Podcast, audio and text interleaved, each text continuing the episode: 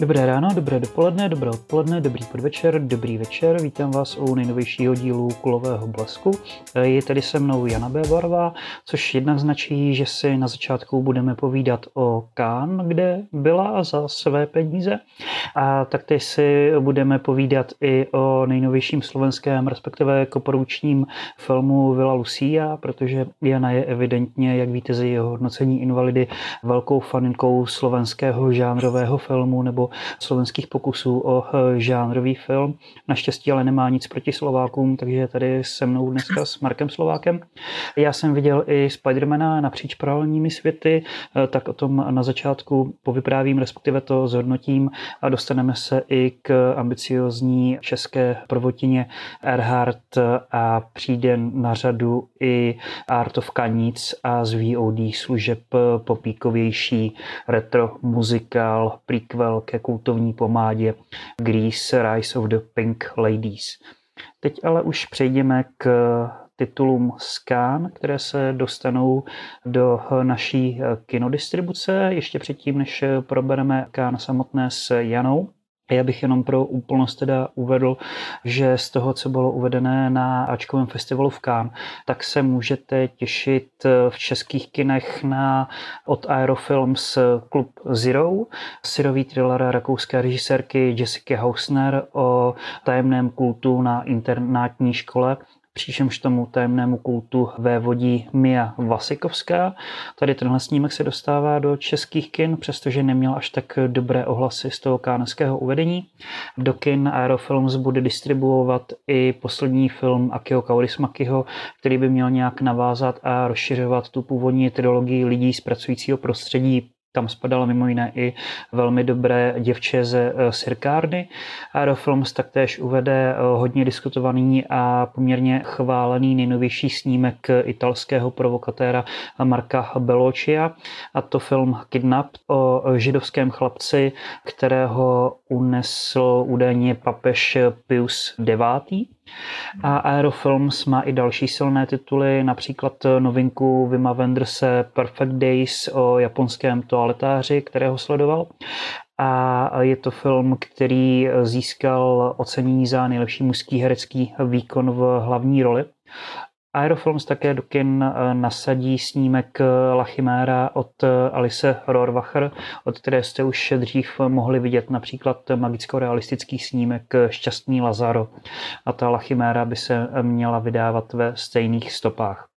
Artcam zatím z akvizic oznámil pouze jednu, a to Chléb a sůl, polský debit Damiana Kocura, údajně teda generační portrét jedné sídlištní party a nadaného klavíristy, tak jsme zvědaví, co teda Artcam má připravené z akvizic dál, protože ty dosavadní nevypadají až tak lákavě, jako tomu bylo kdysi. A film Europe do kin a především předpokládám do svého Edison Film Hub uvede jednak novinku sociálního kritika Kena Louče Starý dub a jednak zahajovací snímek Kán Jean Dubary, kolem kterého byla velká řada kontroverzí, ať už proto, že tam eh, hlavní mužskou roli hraje Johnny Depp, a nebo že to režírovala novináře napadající režisérka eh, Maven. A z dalších filmů, které budou letos k vidění a které byly v Cannes, se můžete těšit například na tři a půl hodinovou eh, nadšeně přijímanou novinku Martina Scorseseho Killers of the Flower Moon a další tituly jako nový film Tran Anhunga či Goldmanův proces anebo Blackbird, Blackbird, Blackberry. Takže bych řekl, že to zásadní nebo to nejzásadnější z Kán můžete v nadcházejících měsících v českých kinech, aspoň těch s trochu solidním programováním, zhlédnout.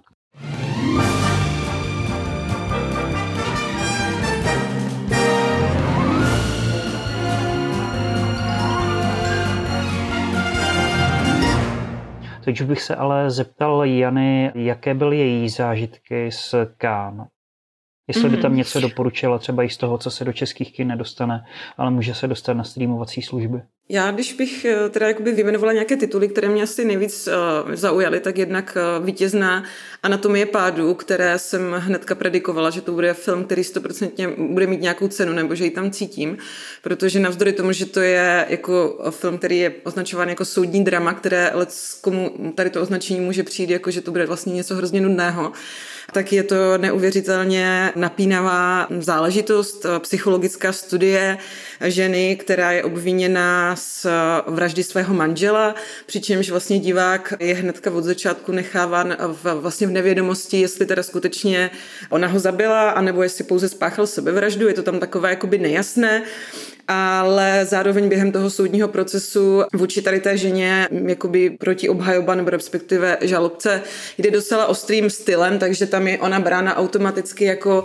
vražetkyně a ten film se nám vlastně snaží ukázat, jak je strašně snadné v situaci, pokud nemáte žádné přátelé, žádné jako nějaké jako zázemí a navíc máte nějaké jakoby veřejné renomé, což ona je jako spisovatelka, která má nějaký, řekněme, nonkonformní styl života, tak je vlastně strašně snadné se stát jako nějakým terčem, nějakou jakoby obětí justice. Já třeba jsem jako od začátku tak nějak jako cítila, kde asi bude pravda, ale zároveň jsem si nesmírně užívala výkon Sandry Hiller, herečky v hlavní roli německé, která se ostatně objevila i v dalším velmi pozoruhodném filmu Zone of Interest od Jonathana Glazera, což je film, který zase jako když by si měl škatulkovat, tak jednoduše ho každý nazve jako film, který se zabývá tematikou koncentračních táborů, což je taky téma, které už jsme viděli xkrát, ale já si na něm hrozně cením to, že navzdory vlastně tomu tématu holokaustu a druhé světové válce, které bylo zpracováno v kinematografii už xkrát, tak eh, dokáže vlastně najít nějaký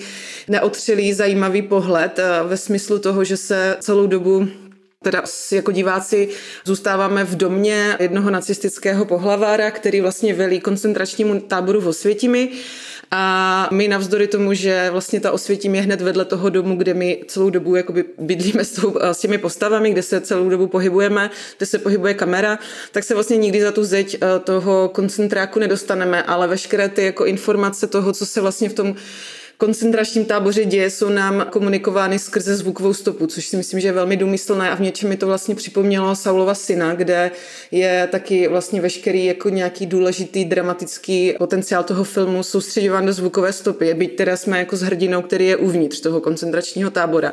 A tady vlastně sledujeme ten film, respektive ten život v Osvětimi optikou nacistické rodiny, která si žije naprosto v luxusní vile a celé je to totálně absurdní, že má vystavenou dokonalou vilu s dokonalou zahradou, vedou dokonalý život a přitom zatím má se odehrává něco šíleného.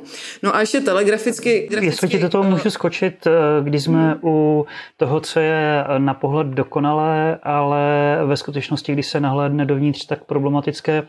Jaký ty máš eh, názor na Kán jako festival, který bývá kritizovaný jakožto krajně elitářský s ohledem na to, jak jsou tam selektováni jednotliví lidé, kteří se můžou nebo spíš nemůžou, či mají velké problémy dostat se na jednotlivé projekce, kolik ty projekce vůbec stojí, nakolik se Kán navenek prezentuje jako v podstatě festival, který dává příležitost že, ženským filmařkám, protože se zahajovalo ženským eh, filmem a ve filmech je často tematizována třeba sociální nespravedlnost a na hmm. druhou stranu je to taková jako snobská akce. Jak ty na tady tuhle diskuzi, která se u každého ročníku Kán opakuje, nahlížíš?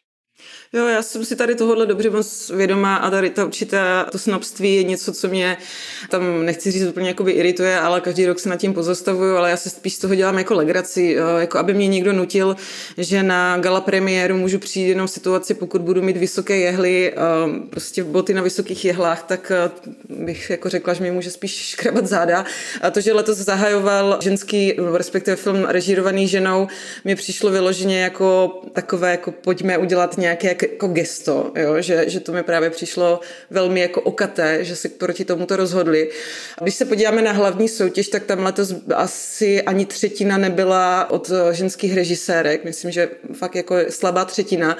Nicméně zase jakoby musím říct, že i když jsou to filmy, které režírují muži, tak se tam opravdu velmi, ale velmi často, ale to si myslím, že to bylo opět silné, objevují témata, které se jakoby věnují tématu nějakého jako ženského údělu ve společnosti. Já jsem byla v Cannes letos po třetí a musím říct, že pro mě to je festival, na kterém vždycky vidím nejvíc tak, takovýhle jako laděných filmů. Že já si tam vždycky vyberu téma, které hodně jako rezonuje současností a i když je to třeba film režírovaný muže, tak jsou tam jakoby velmi silné ženské postavy. A ať už teďka zmíním třeba tu anatomii pádu, byť to je film, který teda režírovala žena, ale třeba mě hrozně i oslovil snímek May December od Toda Heinse, u kterého teda někteří novináři bučeli, ale podle mě je to naprosto výborná psychologická studie charakterová, kde je jakoby fakt film, který se skutečně zaměřil na studii charakterů, na rozdíl od spousty dalších, které spíš jako staví na atmosféře a na ty postavy často zapomínají. Já bych jenom doplnil, jsou... že May December zakoupil Netflix za 11 mm-hmm. milionů, takže se i na May December od Toda Heinse rozporuplně, ale spíš nakonec pozitivně pozitivně přijímaný snímek, oceňovaný jako Camp a Queer. Můžeme, jak je to pro to se příznačné, můžeme těšit. I když to nebyla ta nejnákladnější akvizice, protože nejnákladnější akvizice v Cannes byla za snímek, který se jmenuje Mrazivá past 2, ten film ještě nezniknul mm-hmm. a koupil ho Amazon Prime za 17 milionů dolarů eh, jenom na základě prostě názvu a nějakých eh, předběžných materiálů, scénáře a tak, které Amazon měl k dispozici. Teď se ale už posuníme k titulu, který neskončil na streamovacích službách. Přestože je animovaný a přestože právě animované filmy daného studia od Angry Birds 2 právě končí na streamu. A to je Spider-Man napříč paralelními světy u kterého musím říct, že kdyby takhle dopadaly superhrdinské snímky, tak je to doklad toho, že je to produkční cyklus nebo teda žánr, který se ještě úplně nevyčerpal a který může být pozoruhodný. A Martin Scorsese sice kritizoval tady tyhle superhrdinské snímky a vše kolem toho navázané, nebo na to navázané ale právě u druhého animovaného Spidermana s podtitulem Napříč paralelními světy podle mě platí, že This is Cinema, případně jako This is Animated Cinema, protože je to v mnoha ohledech pozoruhodné, jednak tou samotnou animací, která se třeba střídá odvisle od toho, v jakých těch paralelních světech se zrovna nacházíme, případně se proměňuje i v návaznosti na to, jaké emoce postavy zrovna prožívají, pocitují, eh, nebo jaké emoce sdílí nebo nezdílí, eh, takže i díky tomu je to třeba emocionálně působivé. Když zmiňuji, že je to emocionálně působivé, tak už to samo o sobě je u něčeho, co je do jisté míry zaštítěné logem Marvelu eh, v podstatě pozoruhodné. Kdybych to měl říct hnusně, tak Marvel v podstatě produkuje převážně filmy pro emocionální mrzáky. Ve smyslu, že pokud je tam cokoliv nejednoznačného nebo nekomfortního nebo znepokojivého, tak to musí být automaticky odlehčené vtípkem, aby to bylo pro to většinové publikum eh, přijatelné, přístupné. U Spider-Man napříč paralelními světy tomu tak není. Máme naopak méně dlouhé scény, kdy postavy spolu mluví, kdy rozebírají své emoce kdy ty emoce, eh, různé vztahy mezi synem, otcem nebo dcerou, otcem, případně otázka viny, zodpovědnosti, jinakosti, anomálie ve společnosti je rozebírána velmi komplexně, velmi důmyslně, velmi chytře emocionálně pozoruhodně. Vedle toho je to teda ještě film, který si podle mě náramně užijete jako eh, jednu velkou hru nebo polemiku jednak s konvencemi vyprávění a jednak eh, hru v podstatě s eh, vlivem komiksů a podoby komiksů na film jakožto médium. Když zmiňuji, že je to teda určitá hra nebo polemika s konvencemi vyprávění, tak tady platí, že tam se přímo glosuje, nakolik ty jednotlivé události ve světě příběhu nebo ve vyprávěních Spidermana nebo Spidermanů jsou kanonické, nakolik lze z toho, co je kanonické, vystoupit, narušit to, učinit to nekanonickým, jaký vliv to bude mít na celou podobu toho světa příběhu nebo světu příběhu a vyprávění. Takže v tomhle je to taky pozoruhodné. A pozoruhodné je to i jako film, který přejímá postupy komiksů, jednotlivé způsoby animace, dělení políček, způsob návaznosti scén nebo záběrů a řadu různých odkazů nebo vůbec pojetí toho prostoru a jeho zaplněnosti, přeplněnosti či překreslování těch jednotlivých políček a upomínání na konkrétní políčka z různých komiksů. A je zajímavé, nakolik dílo, které prostě staví na odiv, že vychází z jiného média a neustále na to upozorňuje, tak nakolik se na takové dílo lze napojit a prožívat u něj emoce a přitom se bavit a oceňovat, nakolik je to dobře odvyprávěné, chytré, emocionálně komplexní. Akorát je třeba upozornit, že je to první část ze dvou, respektive je to druhý díl, ale je to prostřední část trilogie takže se s tím spojí nebo pojí se s tím několik věcí. Eh, jednak to, že ten úvod nebo uvedení do děje je dvakrát delší, než bývá zvykem, protože se představují dvě postavy, nějaký jejich eh, backstory a končí se cliffhangerem. Takže pokud by chtěl někdo uzavřené vyprávění, které je nějak jako v tomhle klasicky uspokojivé, tak ne. Je to vloženě ten prostřední díl trilogie, který má ty takzvané nedostatky těch prostředních dílů trilogie. Nemáš ponětí, co způsobíš! Každý mi říká, kam se má můj příběh ubírat. Ale já mám vlastní hlavu.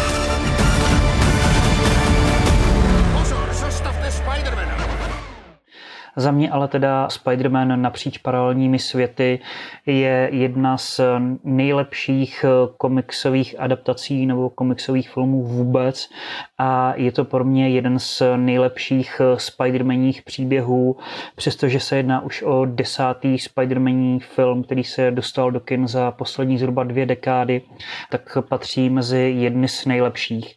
A co se týče toho blbnutí s těmi paralelními světy a vůbec možná možnostmi média a s konvencemi vyprávění, tak to nechává daleko, opravdu daleko za sebou druhého doktora Strange eh, nebo toho posledního Marveláckého Spidermana a co se týče experimentování se možnostmi média, tak je to srovnatelné a v něčem pozoruhodnější než Hulk od Engalí. Takže za mě jednoznačné doporučení 90% a zajděte si na to ideálně několikrát, protože i na poprvé je docela problém to všechno uvnímat a usledovat, zvlášť v druhé opravdu zběsilé části toho snímku. Teď ale přejdeme k něčemu, co asi nebude tak úplně dobře přijímané, a to je Villa Lucia od eh, Michala Kolára. Tak bych eh, nejprve nechal teda na adresu Villa Lucia promlouvat eh, Janu. Jak to by se líbila tady tahle crazy, romantická, černá komedie o loupeži?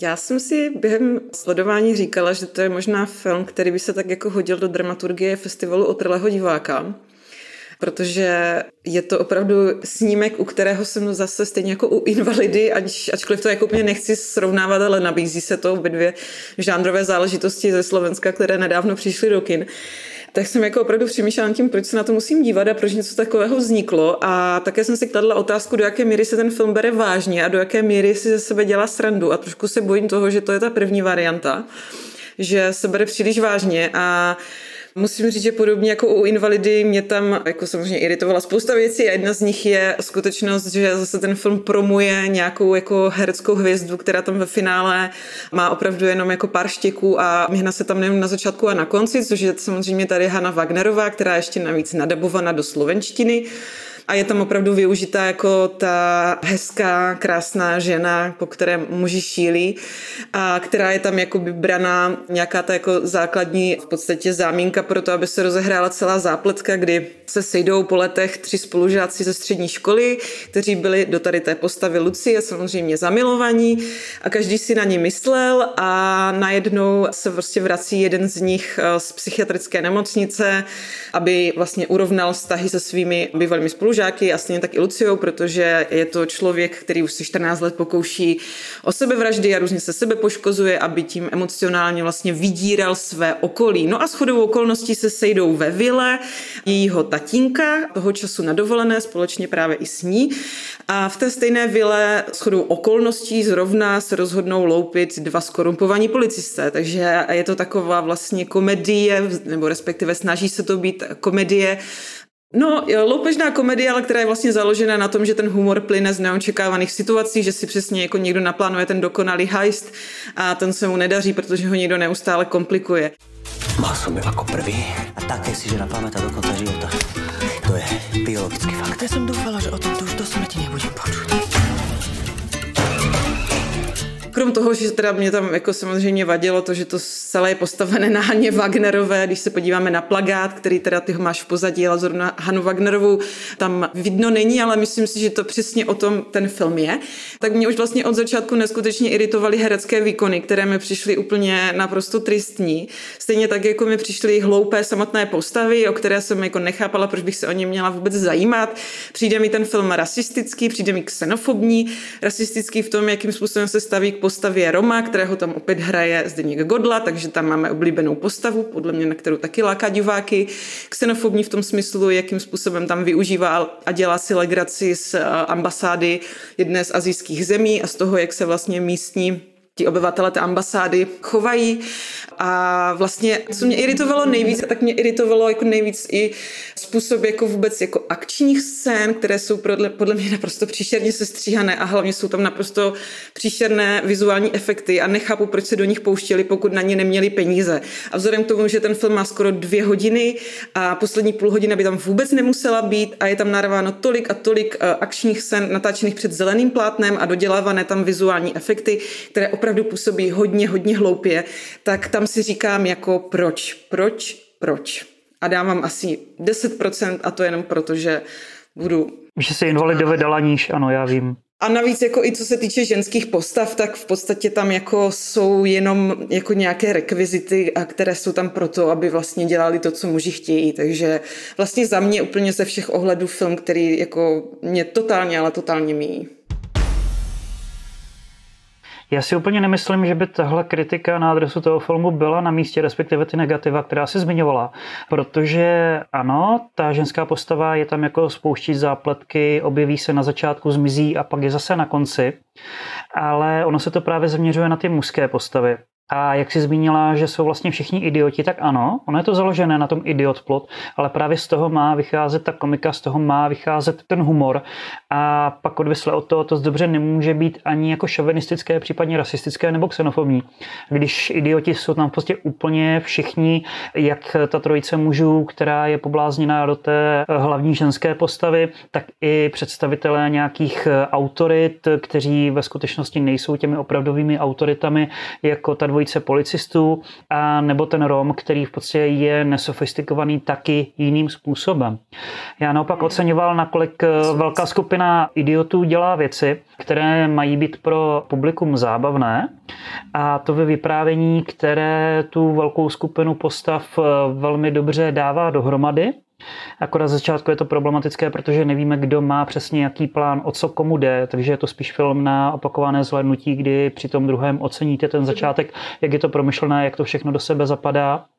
Ale pro mě si to vloženě sedlo, aspoň při tom prvním zhlednutí, a se dostali do toho domu, kdy mi to začalo evokovat například rané snímky Dennyho Boyla jako mělký hrob kde jde taky o nějaké finance a o to, co všechno se může podělat a nakolik ty jednotlivé náhody a věci vycházející z nesofistikovanosti postav do sebe vyprávění zapadnou a vedou k překvapivým a často teda komickým nebo komediálním scénám. Souhlasím ale s tebou, že je to film, jehož délka je přepálená, protože to má být eh, taková odlehčená, když jako značně komplikovaná zábava a fakt to tempo je značně nevyrovnané, ten začátek se táhne. Na jednu stranu, na druhou stranu je velmi rychlý, co se týče množství postav a jejich různých záměrů, než se rozkoukáme. A pak to má být teda akční v závěru, ale až příliš to má velkou spoustu epilogů, takže za mě je to temporytmicky značně nevyrovnaná záležitost, která i tak je ale podle mě nadprůměrná nebo mírně nadprůměrná i díky režijnímu, prostě kompozičnímu talentu Michala Kolára, jak co se týče toho, jak se ty jednotlivé linie zbíhají a jak se s nimi pracuje, taky co se týče způsobu nasnímání těch jednotlivých scén, i těch akčních, které se tobě nelíbily, co se týče třeba nápaditého záběrování, například spod kola nebo podhled spod kola auta a další poměrně jako nápadité záběry. Takže za mě teda Vila Lucia další příklad nadprůměrné slovenské nebo mírně nadprůměrné slovenské žánrové podívané, jakým byl Invalida. Akorát teda Invalida je mnohem lepší a mnohem dotaženější, takže Vila Lucia dávám 70%. Když si ale zmínila suicidální postavy, případně postavy, které nevidí důvod své existence, tak bych rovnou přešel k artovému snímku Nic, který si neviděla a já ano. Je to film, který vzniknul na základě velmi úspěšného románu, bestselleru, který vyšel dobře ve více než 30 zemích nebo ve 30 zemích světa byl adaptován i do divadelních her, kterých se naskoušelo na 150 různých. A tady je podle mě ten problém s tím snímkem že líp funguje nebo líp by fungoval jako kniha nebo jako divadelní hra, protože jak kniha, tak divadlo víc pracuje s určitým abstraktnem, nebo s tím, že člověk spíš na něco přistoupí. Zatímco u filmu je to mnohem těžší s ohledem na to, že tam máme postavy, které jsou hrány herci, a ty postavy jsou zasazené do prostředí, které je nějak jako uvěřitelné. Zároveň se tam teda používá převážně ruční kamery, kdy se máme přiblížit k těm postavám a očekáváme, že ty postavy se budou nějak vyvíjet, budou nějak jako psychologicky definované. Tady tohle e, jejich e, definovanost bude nějak jednotná a jasná. Jenže tenhle film podle těchto pravidel úplně nehraje, tak trochu v tom selhává, protože ono je to založené na tom, že jeden kluk na škole odmítne vyplňovat dotazník ohledně možného budoucího povolání a rozhodne se, že nic nemá smysl posadí se na strom a nikdo z toho stromu nesundá. Jeho spolužáci a spolužačky začnou reagovat tak, že dávají různé oběti, které ho mají přimět právě, aby z toho stromu slezl a dokázat mu, že věci v životě mají smysl, případně se zamýšlí nad tím, co má, nemá v životě smysl, ať už je to třeba pánenství nebo části různých těl a podobně.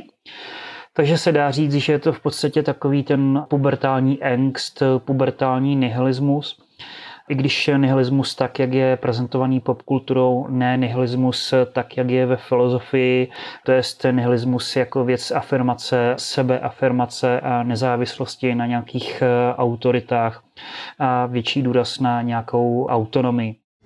Du er den eneste, der kan stoppe det. Jeg har ikke tænkt mig at stoppe noget.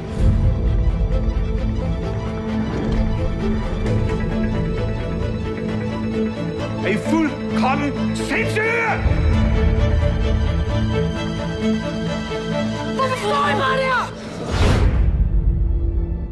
Ten film by asi chtěl zbuzovat právě filozofické otázky, filozofické polemiky, ale je to v podstatě takový jako kamis eh, škola existencialismu pro pitomečky a nefunguje to pořádně ani jako mediální společenská satira, do které se to přepíná v závěru, nefunguje to pořádně ani jako nějaké podobenství o ztracené generaci nebo generaci, na kterou jejich rodiče zapomenuli a oni a oni podle toho pak jednají s tím, že nic pořádně nemá smysl.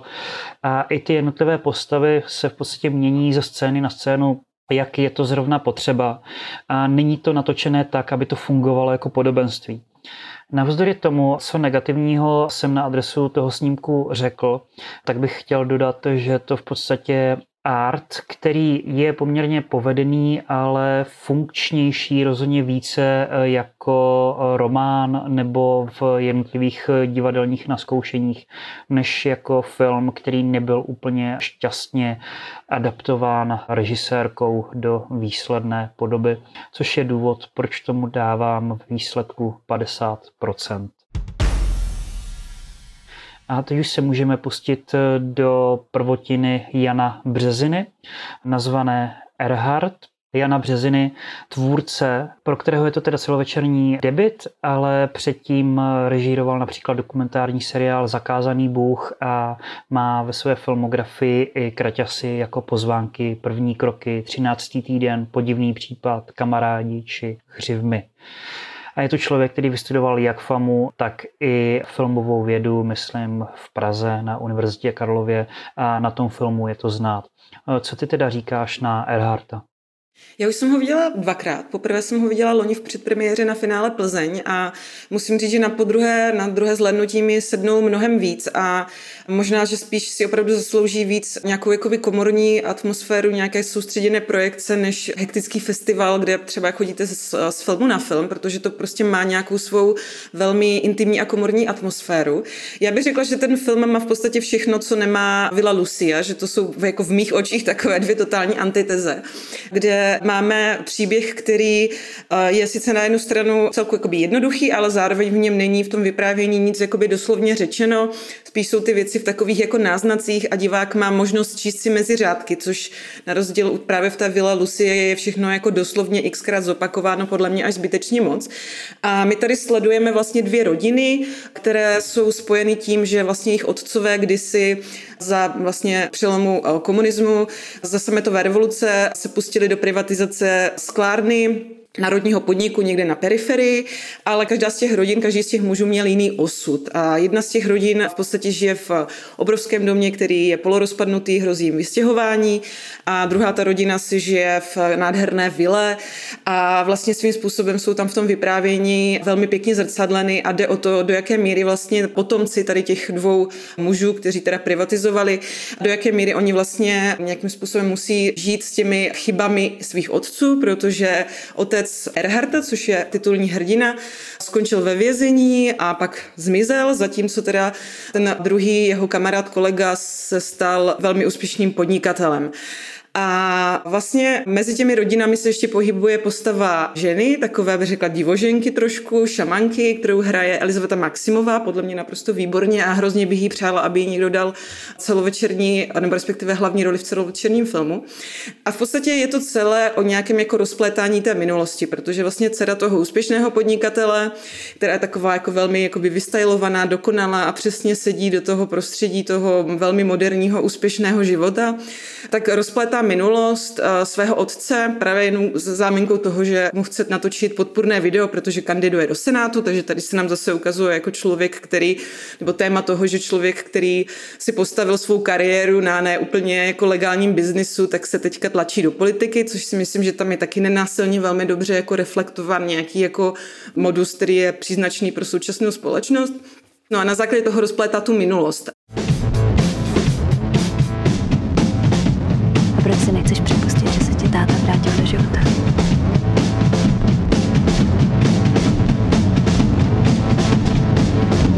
Provedlo ti něco? Myslím, že to, co máš, ještě bude stačit, ne? A já bych na tom teda hrozně chtěla ocenit jednak minimalistické vyprávění a zároveň velmi promyšlenou vizuální stylizaci, kde velmi oceňuji kameru Jana Skryčka.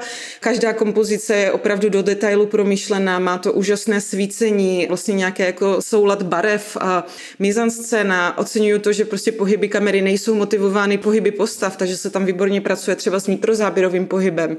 A každá ta kompozice je promyšlená i co se týče toho, aby nám nějakým způsobem zintenzivňovala pocit, který my máme z toho příběhu a možná nám i trošku jakoby byla ten nástrojem toho čtení mezi, mezi řádky. Takže v tomhle ohledu si toho velmi cením. Možná jenom, co bych jakoby vytkla, tak je fakt, že ta postava, nebo respektive ten film se jmenuje podle hlavní postavy Erharta, ale on je vlastně jako jediný někdo, nějaká figura, která mi tam trošku jakoby visí ve vzduchoprázdnu. Jako my se na začátku dozvídáme, že on se tam vrací jakoby do svého místa bydliště, aby pomohl svojí matce, která se hroutí, ale zároveň o něm nevíme nic moc jako více a je to vlastně kluk, který se tam neustále pohybuje v tom stejném oblečení, vždycky někam přijde, aby posunul děj dál a trošku tam z toho trčí a stejně tak eh, potom i nějaká ta závěrečná pointa, co se vlastně stalo té Berenice, proč se ocitla, kde se ocitla, tak tam mi to taky úplně nepřišlo moc jako motivované. Říkám si, jestli to třeba nebyla jako vina nějakého jako... To už raději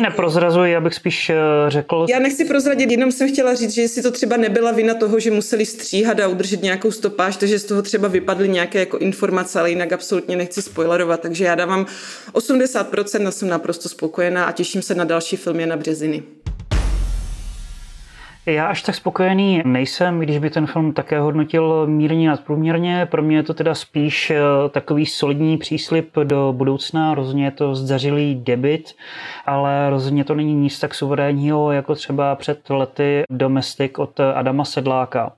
No, pak je to spíš takový ten příslip do budoucna, spíše festivalovka, u které se obávám, že na těch festivalech spíše zapadne.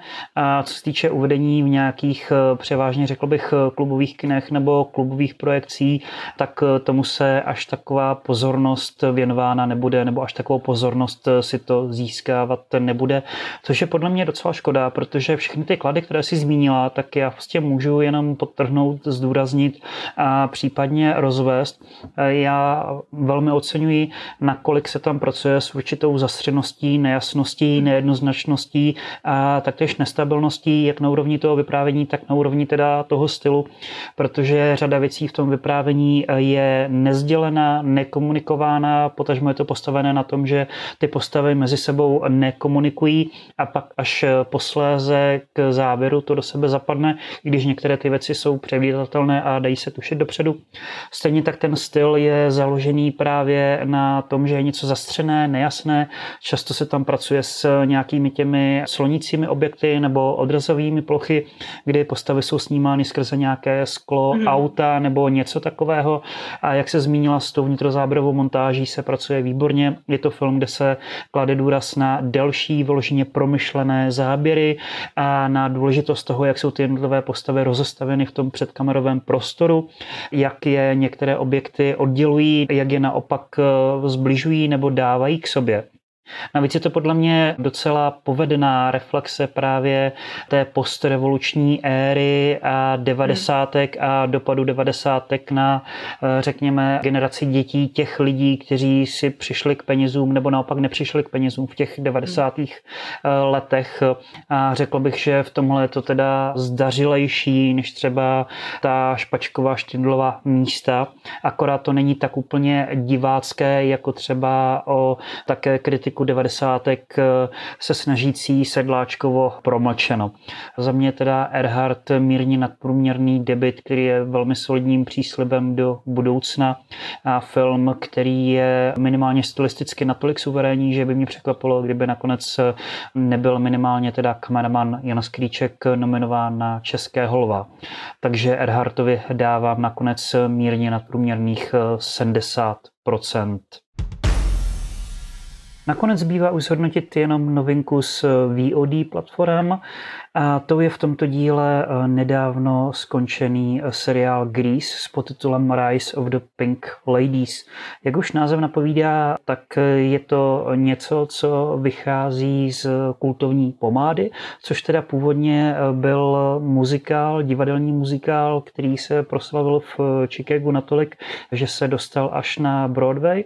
A taktéž nejspíš pomádu znáte, nebo především pomádu nejspíš znáte jako film z roku 19 1978 s především eh, Johnem Travoltou v hlavní mužské roli. A možná jste viděli i to pokračování, na které nejspíš chcete zapomenout nebo si ho nepamatujete už vůbec. Tady tenhle seriál eh, Grease Rise of the Pink Ladies je prequelem, to je před pokračováním, které se odehrává zhruba nějaké čtyři školní roky před tou filmovou jedničkou na nějakých pět školních let před tou filmovou dvojkou. A na ty pomády filmové to navazuje jednak kamem, nekamem v závěru a jednak tím, že se soustředuje v té jedničce spíše vedlejší postavy. A dělá to způsobem, kdy jednak se těží značka, na které prostě část eh, současné generace, dejme tomu 30 nebo 40 plus, eh, vyrůstala, takže bude chtít vidět eh, další verzi pomády a jednak se ta značka těží tak, že se uchopuje, přizpůsobuje a oslovuje se současné mladé, dospívající nebo raně dospělé publikum.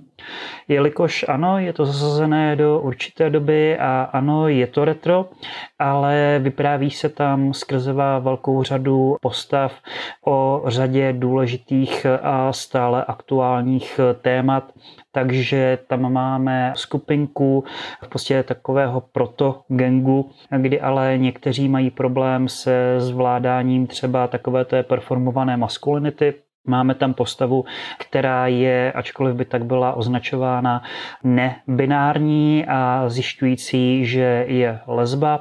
Máme tam témata, která se týkají slut shamingu. Máme tam i ale kritický pohled na to, jak to mají těžké bílí heterosexuální muži z vyšší střední třídy, kteří jsou privilegovaní, ale jsou od nich určitá společenská očekávání, kterým oni třeba nemůžou dostat nebo nechtějí dostat, či ten samotný tlak nezvládají. Máme tam i problematické vztahy pedagogů se studentkami, které teda stále v současnosti nejsou vnímány jako problematické a jsou vnímány spíš jako taková eh, norma nebo něco, co se dělá, že se nevidí, protože je to výhodné, případně se to v některých případech pak eh, zamaže.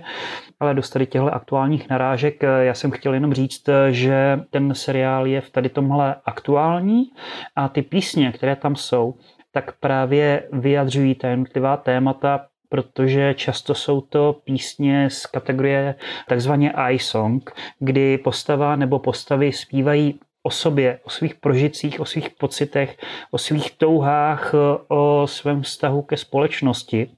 Takže je tam právě píseň věnovaná tomu, jak to má těžké bílý heterosexuální muž, eh, jak eh, lesbické postavy byly vytlačovány z audiovize a umění, protože se jim nedostávalo to světlo.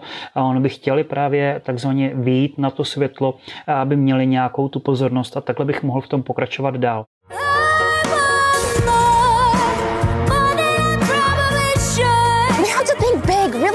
change things already such bad girls. Watch out, fellas. It's a girl game. We're not girls, we're ladies. The pink ladies. We're gonna need some jackets. Zatímco ta filmová pomáda měla ty písně méně stylizované, tohle jsou opoznání více stylizované, velmi povedeně choreografované a velmi dobře nasnímané i stylizované, co se týče práce s předkamerovým prostorem. Takže pokud chcete vidět seriál, který je aktuální, zároveň retro, takže osloví i starší, nebo mohl by oslovit i starší, kteří a které nejsou bigotní. A pokud chcete vidět něco, co je povedené, i když to těží ze značky, tak si myslím pomádu Rise of the Pink Ladies můžete dát bez nějaké větší újmy.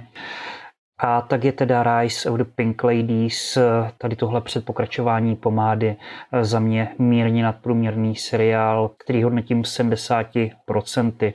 A ještě dodávám, že ho teda můžete zhlédnout na Sky News eh, Showtime, jelikož spadá pod značku Paramountu, který evidentně chce vytěžovat tady tyhle, někdo by řekl dávno zapadlé značky, protože ještě znovu adaptovali do seriálové verze eh, film Osudová přitažlivost a na Sky News Showtime můžete teda najít i seriálovou verzi filmu původně evropského a pak předělaného i do americké podoby Let the Right One In. A teď už zbývá ještě citace nakonec, jak to tak pravidelně bývává.